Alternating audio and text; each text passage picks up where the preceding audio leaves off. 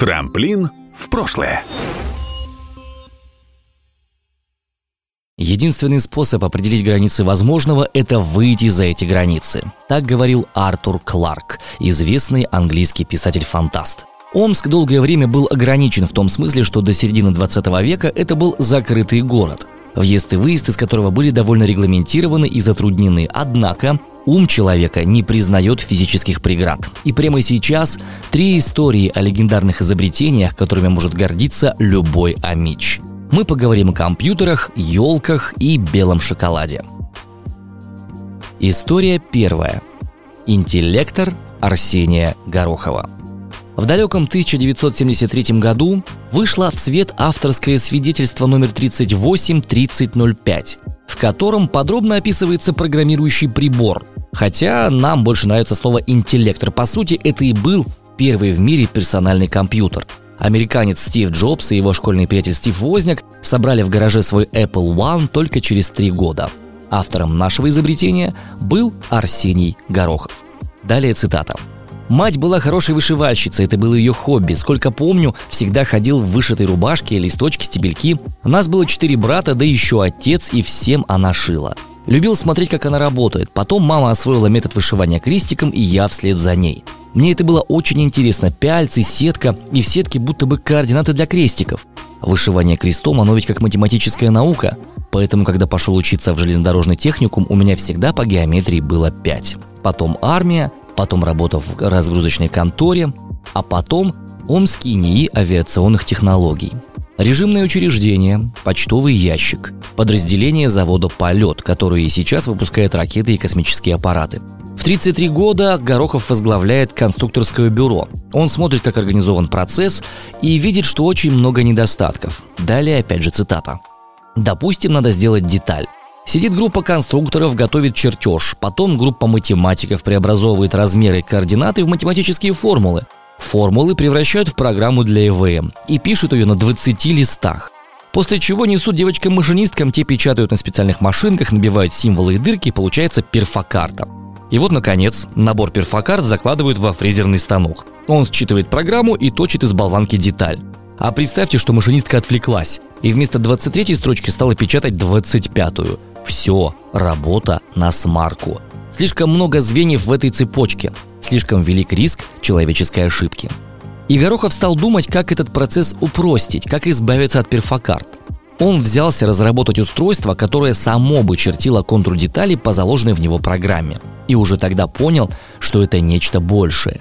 Ведь если снабдить подобными аппаратами всех сотрудников предприятия и соединить их в одну сеть, рабочий процесс будет более эффективным. Одно слово – интеллектор. У этого прибора должен был быть блок ввода данных, ну, клавиатура, должен был быть блок графического отображения монитор, преобразователь, это то, что сейчас называют материнской платой, блок управления, блок вывода программы и запоминающий блок, то есть жесткий диск. Не хватало только мыши. Чтобы получить свидетельство автора, у Горохова ушло целых пять лет. В Институте промышленной собственности, где рассматривают подобного рода заявки изобретатели, просто не могли взять в толк, что это такое, и сомневались, что это вообще может быть. Далее цитата. Они не могли поверить, что такое программируемое устройство можно собрать и оно будет работать. Вдумчивые люди искали зацепку, как сделать, чтобы в изобретении не было новизны. Так было положено – Открытия в СССР не регистрировали, только изобретения. А согласно патентному праву для регистрации изобретения нужно было провести его экспертизу, найти прототип или аналог. В моем же случае не было ни того, ни другого, оно будто с луны свалилось. В других странах таких патентов тоже не нашли. Конец цитаты. В итоге заявка попала к сотруднику, с которым таки удалось найти общий язык. Он был родом из Новосибирска, почти земляк. Вот он-то и помог изобретателю составить описание. Он предложил сделать из интеллектора прибор для рисования, иначе авторское бы вообще не дали, и придумал название – «Устройство для задания программы воспроизведения контура детали». Описание опубликовали в бюллетене «Изобретение, открытие, промышленные образцы и товарные знаки», а этот бюллетень доступен всем, кто работает в системе патентного права, в том числе и за рубежом. В западных университетах принято отслеживать сведения о больших открытиях и изобретениях по всему миру. И Арсений Анатольевич не исключает, что Стив Джобс и Стив Возняк, которые собрали в 76-м свой первый компьютер Apple One, опирались в чем-то на его идею. Далее цитата. Пусть не они сами, а их инвестор. Полагаю, он да ознакомился с публикацией. Это было совсем нетрудно сделать. Конец цитаты. В родной стране дело не дошло даже до создания промышленного образца. Что уж говорить о массовом производстве. На образец просто не дали денег. Когда молодой инженер предложил своему руководству включить эти средства в бюджет института, в ответ он услышал «Горохов, уймись! Авторские получил, на доску почета повесили, что тебе еще надо?» Премия за изобретение тогда составляла целых 50 рублей. Ну а чтобы наладить промышленное производство компьютеров, требовалось еще около 80 тысяч. Это стоимость 8 автомобилей «Волга» по тем временам. Такую цену должно было заплатить государство, чтобы СССР стал или хотя бы попытался стать компьютерной супердержавой. Но по чьей-то чиновничьей воле этого не произошло. История вторая. Белый шоколад Януша Зайковского. Сама идея соединить масло какао и молоко родилась в Германии в конце 19 века, но производство было эпизодическим – Шоколад настоящий победил. В следующий раз подобную попытку сделали в США в 30-е годы во времена Великой депрессии. Депрессия закончилась и закончилось производство эрзац-шоколада. И только в 48 году Nestle запатентовала белый шоколад. Дешевый заменитель популярного лакомства в небогатой тогда Европе. Однако и тут амичи немного опередили конкурентов. Наш герой Януш Станиславович Зайковский. Родился он в австро-венгерской Галиции в семье железнодорожного рабочего – он учился в Кракове, поступил на химико-технологический факультет Львовского политеха. В 2014 году он получил ученую степень доктора технических наук. Там же он и преподавал до начала Первой мировой. С 15 по 18 годы он заведовал фронтовой химико-бактериологической лабораторией, э, таким предшественником современных войск химзащиты. Он закончил войну, поступил на работу в Вологодский молочно-хозяйственный институт и, судя по всему, именно там встретил свою будущую жену, Надежду Николаевну – так бы и работал он в Вологде, если бы не 24 год. Он переезжает в Ленинград на должность ассистента кафедры молочного дела Ленинградского сельхозинститута. А вот в следующем году он утвержден профессором неорганической химии Сибирского института сельского хозяйства и лесоводства, который располагался где? Правильно, именно в Омске. Так вот, именно тут, в Омске, он сделал свои выдающиеся открытия.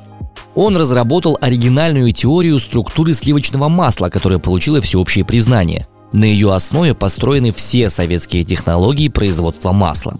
Он написал учебник «Химия и физика молока и молочных продуктов», который выдержал три издания и не потерял свою актуальность даже в наше время. Он разработал технологию по производству искусственной шерсти из казеина и многое-многое другое. В 1939 году ему присудили ученую степень доктора химических наук без защиты диссертации. Случай во многом уникальный. А потом началась война. И вот именно война имеет прямое отношение к нашему изобретению. Во времена войны сам Зайковский и его ученики, кто остался на кафедре, делают все возможное, чтобы помогать фронту и приближать победу. Они создали технологии, которые упрощают производство и на местном сырье позволяют производить ряд медицинских препаратов, физиологические соли для вливаний, уротропин, заменявший тогда антибиотики, экстракт витамина С на основе шиповника. И вот именно тогда была создана технология брикетирования сухого молока с сахаром. Наш с вами белый шоколад. Это не совсем белый шоколад, в прямом смысле этого слова, потому что в основании шоколада лежит какао, а у белого шоколада еще и масло какао. В Советском Союзе подобное себе, увы, не могли позволить. В основе технологии Зайковского лежат молочные жиры, а для улучшения качества продукта добавлялся кофеин. Кто служил в армии или ходил в походы, знает, насколько цена бывает плитка шоколада или банка сгущенки. Кстати, классический рецепт сгущенки тоже разработан был в Омске во время войны. Нехватка глюкозы в армейском питании и питании раненых была одной из проблем Красной Армии, и созданный Зайковским продукт эту проблему решал. Вот такое брикетированное молоко, белый шоколад Зайковского для нужд армии выпускалось в Омске вплоть до самого конца войны. История третья. Золотая ель Керберта Гензе. Золотая ель – это удивительная история воздействия воображения человека на реальные генотипы деревьев. Появлению этого природного явления мир обязан детской мечте. Начнем рассказ издалека. 1911 году на домашней елке Герберт Гензе, семилетний немецкий мальчик, живущий тогда с родителями в Поволжье, увидел маленькую золотую елочку. Обычную новогоднюю игрушку, фигурка из картона, в которой обернута была в золотистую фольгу. Далее у него с папой произошел такой диалог. «Папа, а почему ты поставил зеленую елку, а не золотую, такую как эта?» «Ну, золотых елок не существует». «А я, когда вырасту, обязательно такую найду», — сказал малыш. «Слушай, чего-нибудь другому посвяти себе, сынок, а цели должны быть реальными», — сказал Гензе-старший. И сын папу послушался. Судьбу свою он построил прагматично и прочно. Выучился на агронома, чтобы быть поближе к земле. В жены выбрал красивую хозяйственную девушку. Детей воспитывал строго. А потом грянула Вторая мировая. Размеренная часть его биографии закончилась, начинаясь бурная и витиеватая. В 1941 году его, поволжского агронома, с другими российскими немцами вывезли в Сибирь. Ему и родным повезло. Семья выжила в военное лихолетие благодаря агрономическому образованию главы семьи.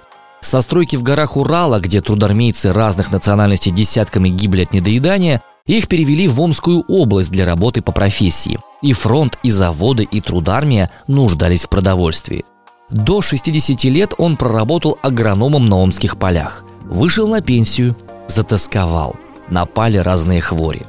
И тогдашний директор совхоза декоративной культуры, который был хорошим знакомым Гензе, решил назначить его заведующим дендрологического отдела. «Пусть дед потопчется и успокоится», — говорил он своим сотрудникам. А площади декоративных культур располагались между остановками Старая загородная роща и городок Водников. Совхоз выращивал саженцы для улиц областного центра. Как раз на этом месте сейчас находится Омский дендросад. Вот здесь-то началась последняя, наиболее счастливая часть судьбы Герберта Ивановича. Он очень много работал даже на пенсии. Жил он рядом, всего в двух остановках от работы, и всего за время своей постпенсионной работы он вывел 30 новых сибирских сортов кустарников и деревьев. Именно он акклиматизировал самые красивые породы деревьев нашего города – голубую ель и пирамидальный тополь. И за свои труды он получил самую высокую для флориста международную награду – Гран-при. И вот тогда-то ему вспомнилась его детская мечта о золотой елке – он решил воплотить ее в жизнь. Герберт знал, что иногда бывают мутации, когда в синтезе зеленого пигмента хлорофила происходит какой-то сбой. Тогда в еловых иголках может быть и коричневый, и синий, и желтый цвета. И Гензе стал неутомимо искать елочку хотя бы с одной желтой веткой. В конце концов, его мечта заразила всех работавших рядом. Все бросились искать ель с желтой хвоей. Удача первой все же улыбнулась Герберту. Он нашел пучок желтых иголок на одной из молодых елей дендропарка. Герберт начал размножать это растение, чтобы мутацию закрепить. Он и черенковал, прививал. Через три года его золотые привои вымерзли. И прошло целых 10 лет, прежде чем снова среди еловой молоди он нашел пучок желтой хвои. Опять потекли месяцы работы и сердечных мук. За два года до смерти Герберт переехал жить в Германию к дочери. Покидать Россию он не хотел, но выхода другого не было.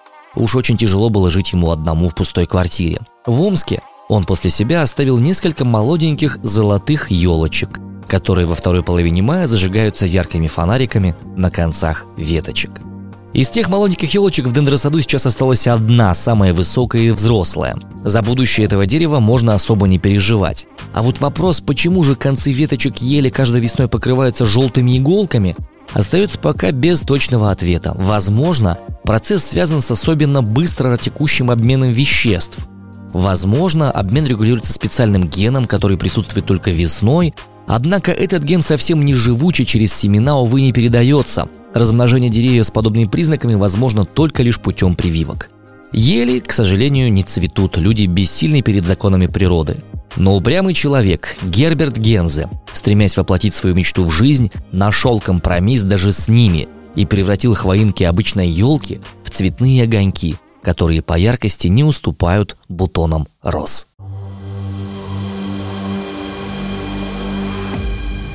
Продукция «Трамплин Медиа».